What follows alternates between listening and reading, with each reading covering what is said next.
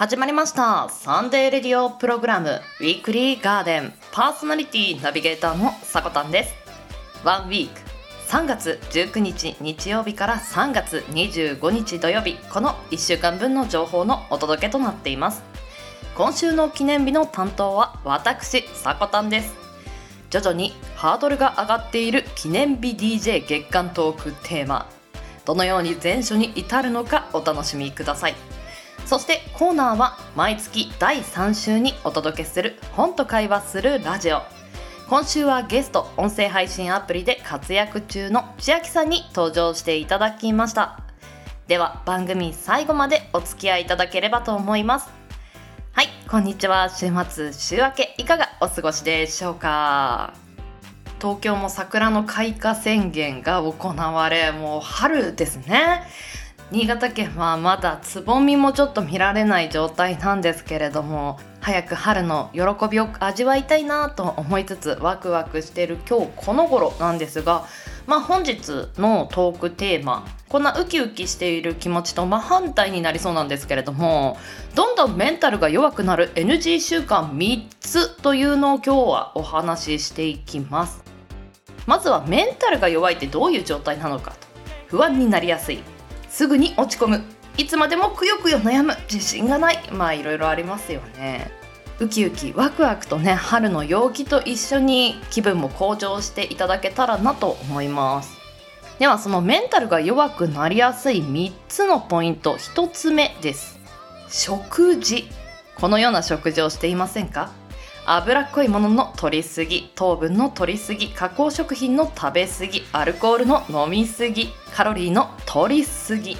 これは食べてはいけないという話ではなく、摂りすぎてはいけないというお話です。この今挙げた項目をしていると体が悪くなるというのは想像しやすいと思うのですが、脳の一部も体の一部ですよね。あまり摂ってはいけない栄養素というのを摂りすぎていると毒素になり、脳の炎症につながります。想像しやすいと思うんですけれども、嫌なことがあった、お酒で解消しよう、体の調子が悪い、コンディションが悪い、仕事のミスをした、またお酒を飲むというね、この悪循環良くないですよねこういった日々の食事を気をつけることもメンタルの維持には必要なことだそうです。そしてメンタルが弱くなってしまう NG 行動、2つ目が回避行動。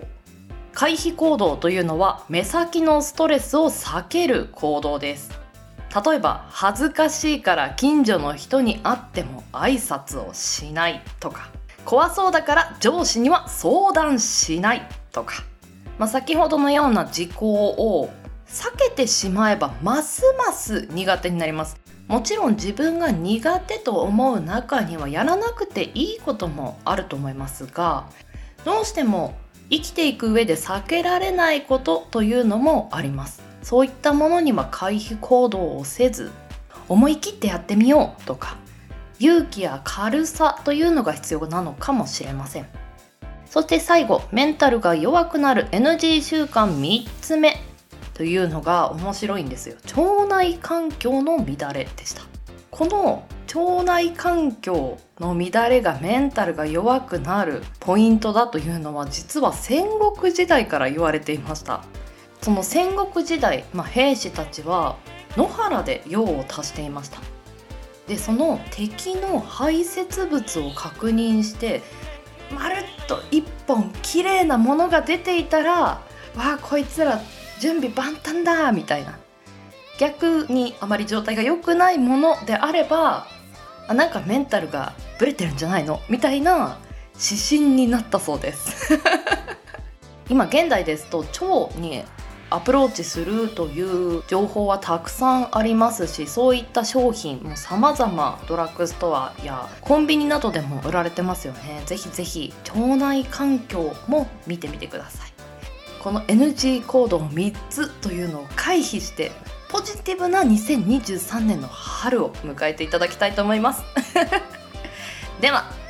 毎週日曜日 AM10 時、今週の記念日を中心に週替わりのショートコーナーやゲストやコンテンツ、イベントなどをレコメンドするコーナー、そんなあなたの耳へ届ける30分程度のラジオ番組です。音声配信アプリスプーン、スタンド FM、インターネット視聴サービスのポッドキャスト、YouTube、様々なプラットフォームで配信中。提供はウィークリーガーデン制作部およびサコメン有志の提供でお届けしております。それでは今週もウィークリーガーデンオープン。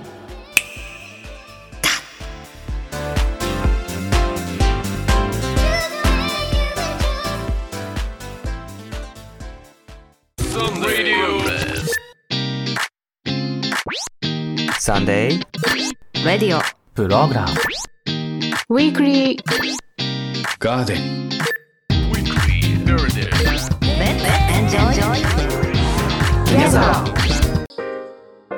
人生に花と緑を楽しむひとときを。ウィークリーガーデン。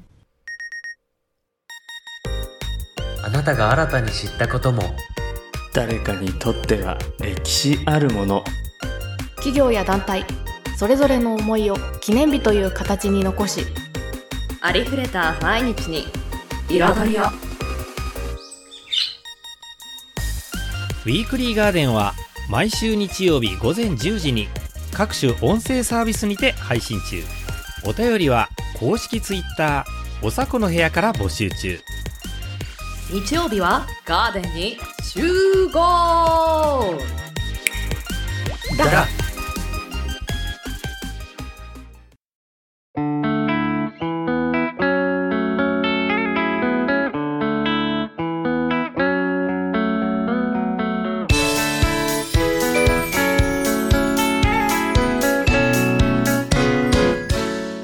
3月19日日曜日から3月25日土曜日、今週の記念日です。こちらは一般社団法人日本記念日協会のホームページに記載されている協会に登録された記念日を紹介していきます。今週全体の項目数は57項目でした。先週のワンラビさんから引き継ぎまして、担当はさこたんです。ではまず3月の月間トークテーマなんですが、私の心に残る先生からの言葉。先々週のまるみちゃん、そして先週のワンラビさん、とてもいいエピソードでしたので、ハードル爆上がりやんとね、まあ私もしんどいんですけど、ここで私もいいエピソードをね、お話もしできたとしたら、おじいさん大変ですね。じゃあハードル下げておきましょうか。はい、私の心に残るエピソードなんですが、新潟県って実は日本一神社が多い県なんですよね。4700以上あるそうです。まあなので他県ではもしかしたら珍しいかもしれないんですけど、先生と神主さんを兼業している方というのが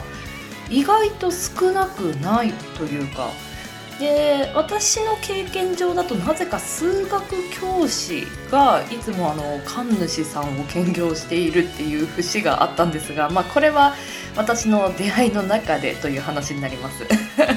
まあその高校の時のその神主さんと兼業している数学の先生が授業中におっしゃっていた言葉というのがふと思い出す時があるんですよね。でその言葉というのが、人の縁は切るなという言葉でした。感情的になって誰かと仲違いをしてしまって、その人と疎遠になってしまった時、本来その人とつながっているはずの縁、そしてその先にもたくさんの人がつながっていたはずなのに、一人の人と切れてしまうと、その先の人とも縁がつながらないというお話でした。まあ高校生の時は大抵眠いんですけど、授業中にはその時は覚醒しましたね。あ、確かにと、また意識を取り戻したんですけど、また眠りに入るというまあこの3月4月って出会いや別れのシーズンでもあると思うので、ぜひこちらの方を胸に留めておいて、まあ人ですからね、ちょっとこの人とちょっと合わないんだよなっていうタイミングってそれぞれにあると思うんですけど、できるだけ喧嘩にならないように努めていきましょうでは改めて記念日の方紹介していきます。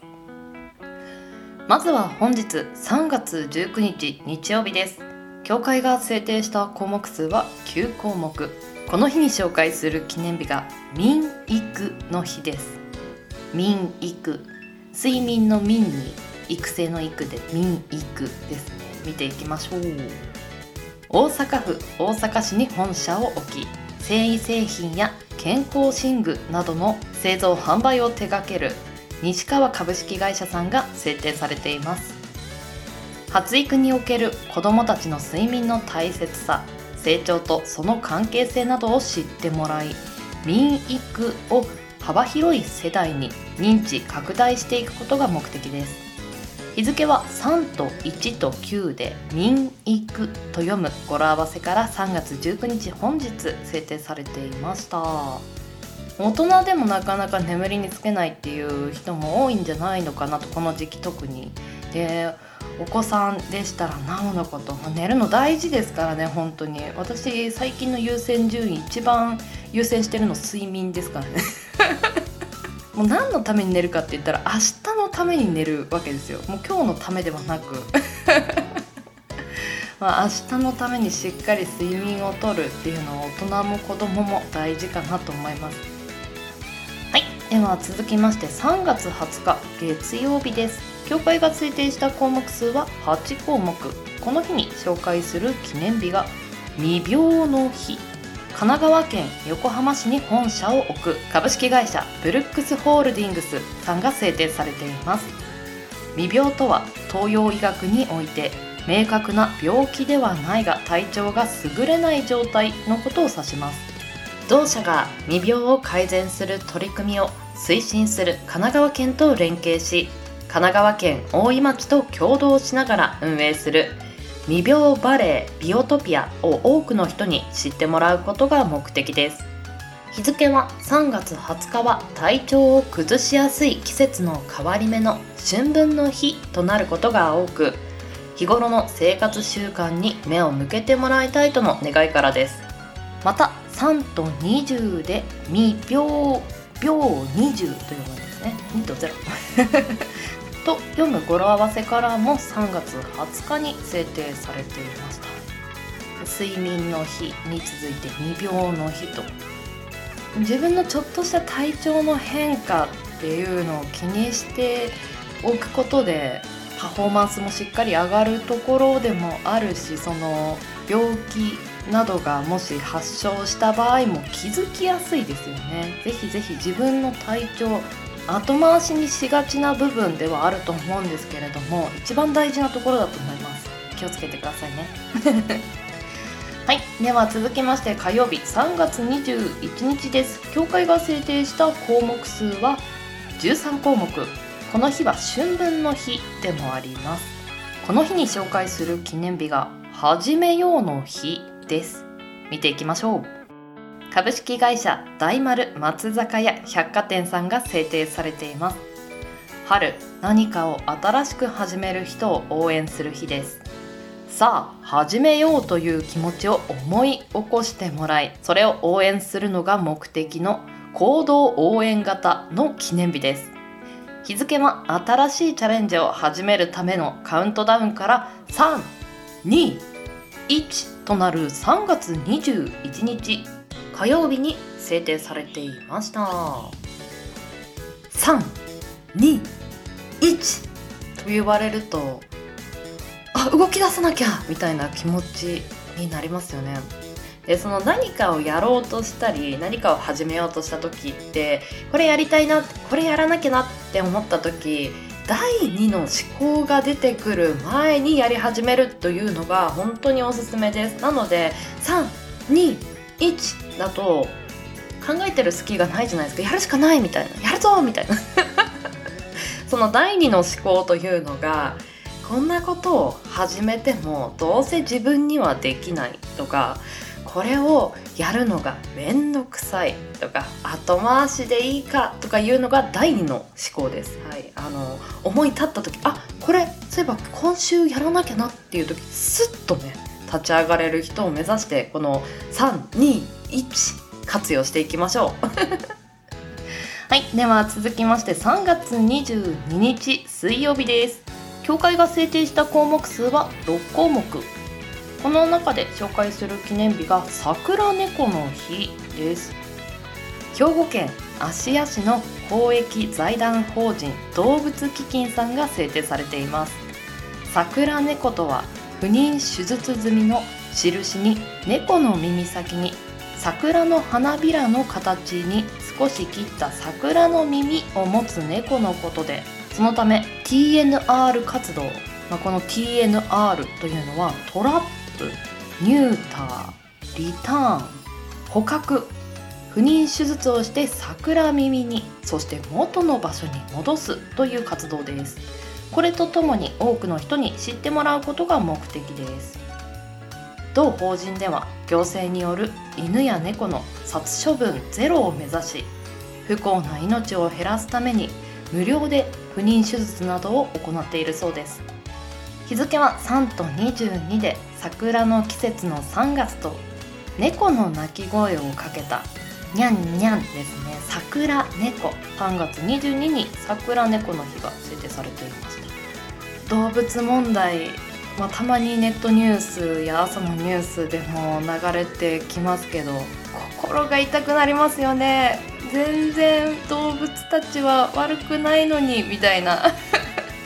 人間の住みやすい生き方によって排除されてしまう不幸な命というのも減らしていきたいところですね。桜猫、かわいい名前なんですけど、少し切ない名前でもありましたでは週は折り返して3月23日木曜日、協会が制定した記念日は同じく6項目でした。この日に紹介する記念日がこちらです。ホットサンドを楽しむ日。食品・酒類の卸売業者、総合卸売業などを手掛け K&K キャンプの達人ホットサンドの具を販売する国分グループ本社株式会社さんが制定されています。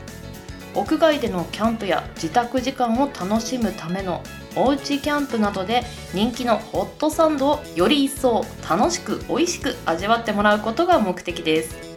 一般の人々はもちろん、ホットサンドメーカーの販売会社とも協力して記念日を盛り上げているそうです。日付は1と3が挟まれていることから、サンドイッチの日とされる3月13日からサンドを焼く10を足して3月23日木曜日に制定されていました。サンドイッチの日が3月13で、焼く音が10で足すと3月23とこの思考回路もちょっと楽しいですよね。皆さんホットサンドおうちや、それこそアウトドアなどでされますでしょうか。私休日には割とホットサンドの朝食率っていうのは高いです。具をいろいろ考えるのも楽しいですよねでは週末華やかな金曜日、3月24日です。協会が制定した項目数は5項目。今週のトークテーマが先生の言葉でしたので、この日を紹介しないわけにはいかないと。3月24日、恩師の日、かっこして仰げば尊しの日、読んでいきます。京都府八幡市の山中総一氏が制定しています。学校時代の先生はもちろん、人生の中で師と仰ぎ、恩師と呼べる人に、唱歌、仰げば尊しの歌詞のような感謝の気持ちを込めてお礼の手紙を書く日にとされています。恩師への感謝の思いを忘れることなく生きていこうという願いが込められています。日付はこの日に卒業式が各学校などで行われることから3月24日としたそうです。この恩師の日の紹介文の中に唱歌、合唱の唱に歌と書いて唱歌、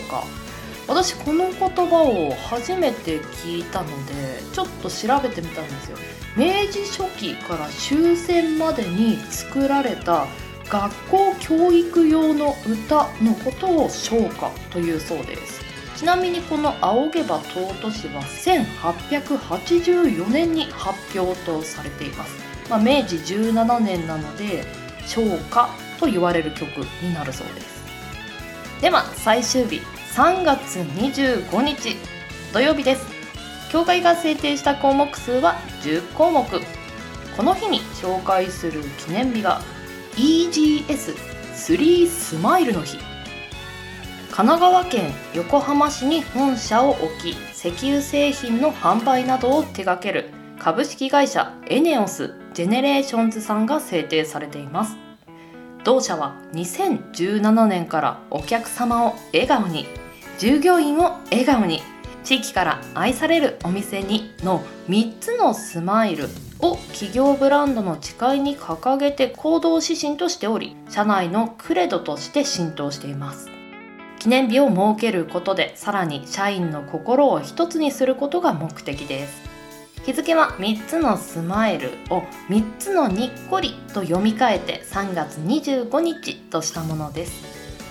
この最初の EGS なんぞやと思ってちょっと確認してみたところ、強化地熱システムと言われるものだそうです。地下にある高温の岩盤に人為的に裂け目を作り、そこで蒸気を発生させて発電に用いる仕組みのことを GES というそうです。SDGs の観点もあるのかななんとは思ったんですけれども、詳しいことはね、多分見ていくとそれこそ私の頭から湯気が出ると思うのでやめておきましたでは協会が制定した今週3月19日日曜日から3月25日までの記念日を紹介いたしました。来週の今週の記念日の担当はおじいさんです。ここまでの担当はさこたんでした。またいつぞやの記念日に登場したいと思います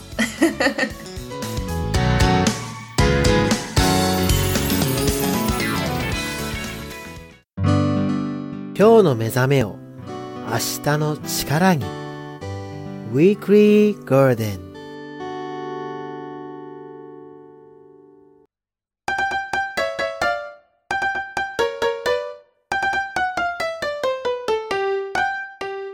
1週間の献立予報。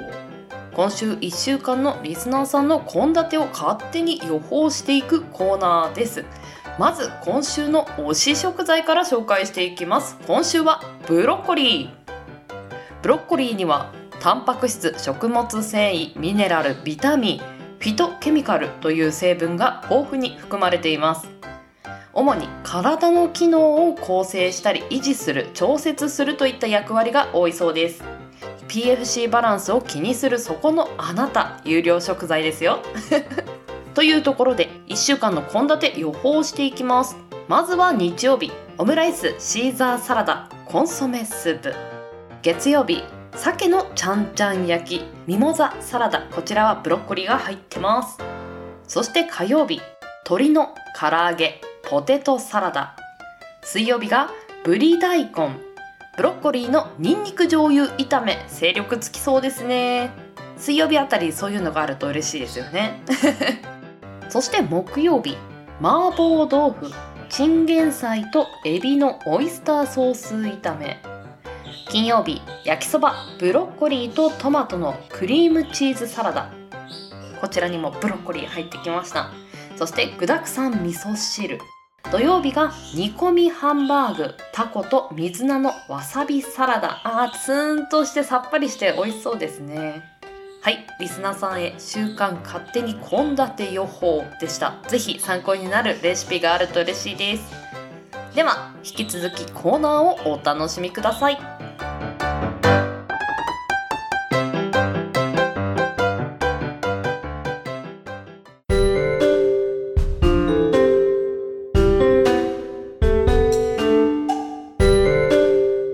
ウィークリーガーデン週替わり企画。毎月第3週にお送りするのは本と会話するラジオ。ナビゲーターは私、千秋がお送りいたします。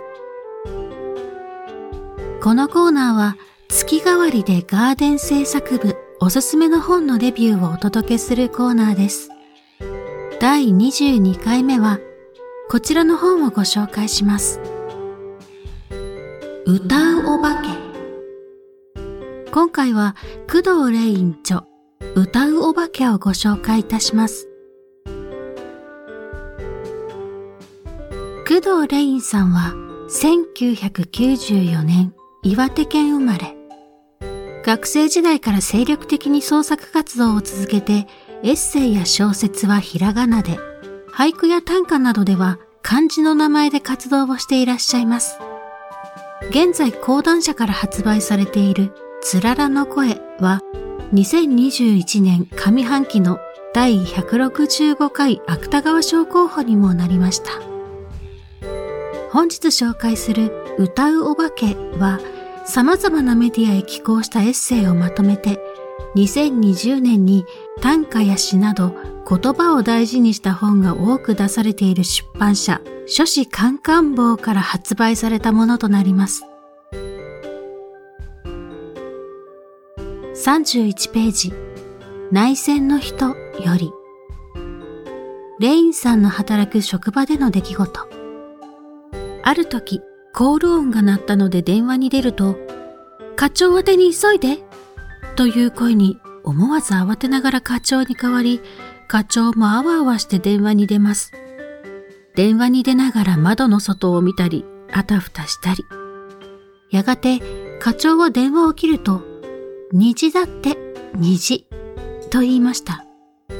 二重の虹が窓の外に見えたので、課長に一刻も早く見て欲しかったので内戦したのだそうです。みんな虹かーと思ったのを察知したレインさんも思わずニヤニヤしながら席へ戻るのでした。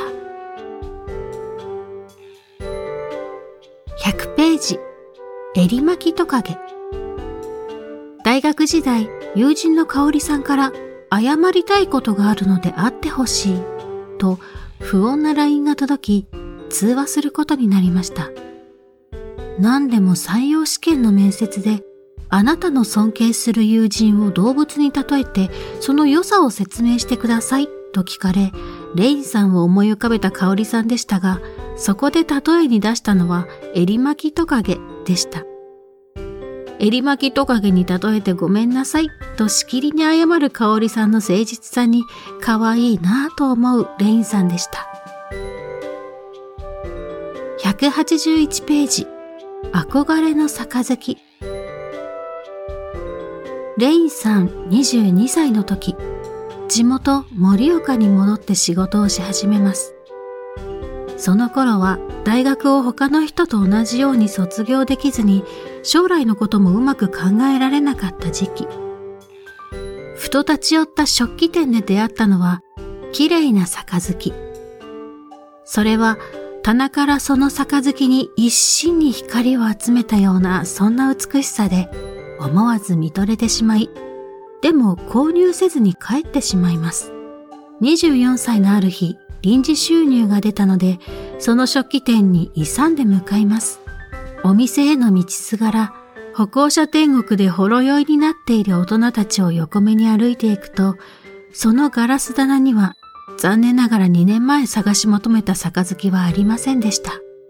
レインさんはその杯を手にすることができるのでしょうか。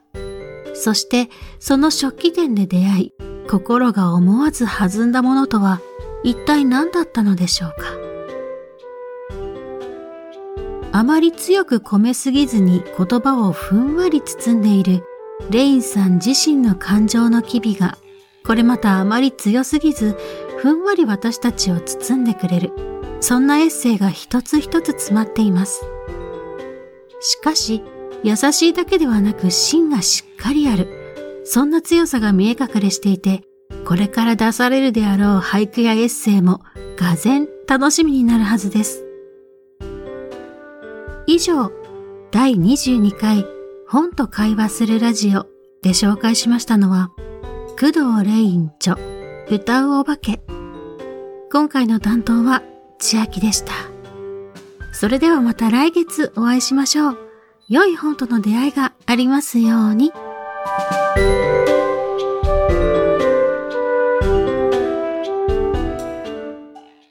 Wake me up。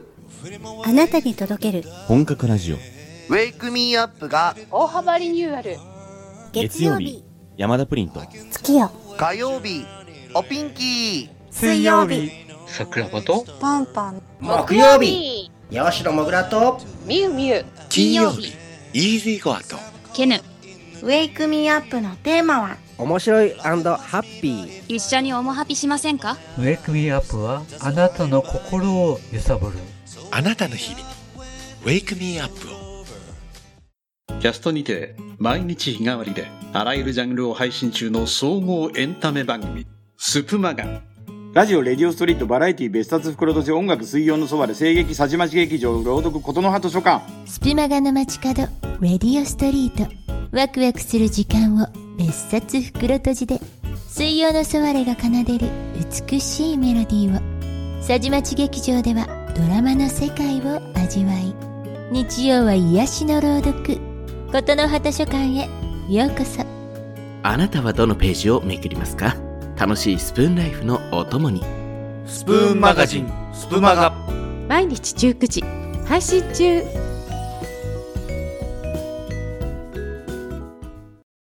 私たちが作ってます。みんな一周するんだよね、パーソナリティが。でそれで12月からこの1ヶ月、まあ、パーソナリティとしてもう少しクロストークの相手も意識した方がね、会議によってまとめ方とまた考える、つける言葉じゃないけど、なんかそういうのをちょっと変えるような、まあ、そういう台本作りの資料というか、ま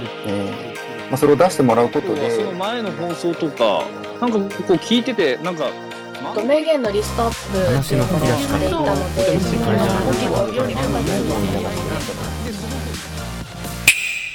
ークリーガーデン、ウィークリーガーデン、ウィークリーガーデン、ウ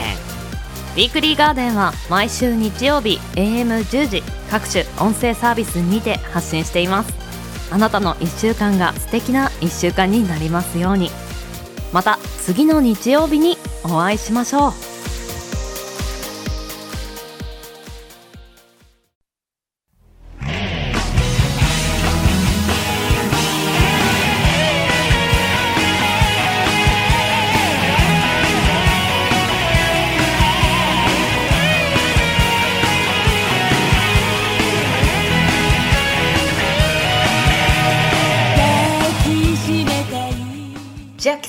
お疲れ様でした。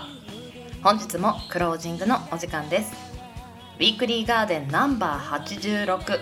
CM の提供は音声配信アプリスプーンよりスプマガ、そしてウェイクミーアップの CM 流させていただきました。詳しくは番組公式 Twitter アカウント名おさこの部屋より発信していますので要チェックです。さらに番組ではお便りを募集しています。Twitter @4KTORY 式とりどり、こちらに投稿フォームが設置されていますのでアクセスの方お願いいたします。本と会話するラジオ、千秋さん番組のご参加ありがとうございます。しっとりと落ち着きのある素敵な声でしたね。そんな今日参加していただいた千秋さん、先週の3月15日より新しいコンテンツを立ち上げたそうです。音声配信アプリスプーンよりおしゃべりキャスト、いつかあなたに送りたいというタイトルの番組です。コンセプトとしては大切な人に送るさまざまなシーンのプレゼントをおしゃべりしながら考えるというテーマでお話ししているそうです。千秋さんからもぜひお聞きしていただけると嬉しいですとコメントいただいてます。拝聴させていただいたんですけれども、気持ちが落ち着くお話の仕方でなんかリラックスできました気になった方はぜひチェックしてみてください。また千秋さんもウィークリーガーデンに遊びに来てくださいね。ありがとうございました。では先週のウィークリーガーデンシャープ85にいただいたメッセージ紹介していきます。アーチャボさんより、さこたんこんにちにょ、ニラいいです好きと、先週の週間献立予報の推し食材ニラについてでしたね。ニラレバー炒め、ニラ抜きでお願いします。なんでニラの卵とじ味噌汁も美味しいよ。確かにニラって甘みが出ますよね。美味しいですよね。コメントありがとうございました。そしてヤーマンさんより、みゆき野球教室懐かしいとね、ご存知だったんですね。サイドバイサイドも良いですねと先週のふみちゃんのコーナーでしたね。ハードル上がったさこたんの次回登板にも期待しておりますとね。いかがでしたでしょうかまあ来週のおじいさんの先生とのエピソードもね、ぜひ聞いてみたいですね。ヤーマンさん、コメントありがとうございました。では人生に花と緑を楽しむひとときを、ここまでのお相手はさこたんです。この番組の提供はガーデン制作部およびさこめん有志の提供でお届けさせていただきました。皆さん良きウィークリーを。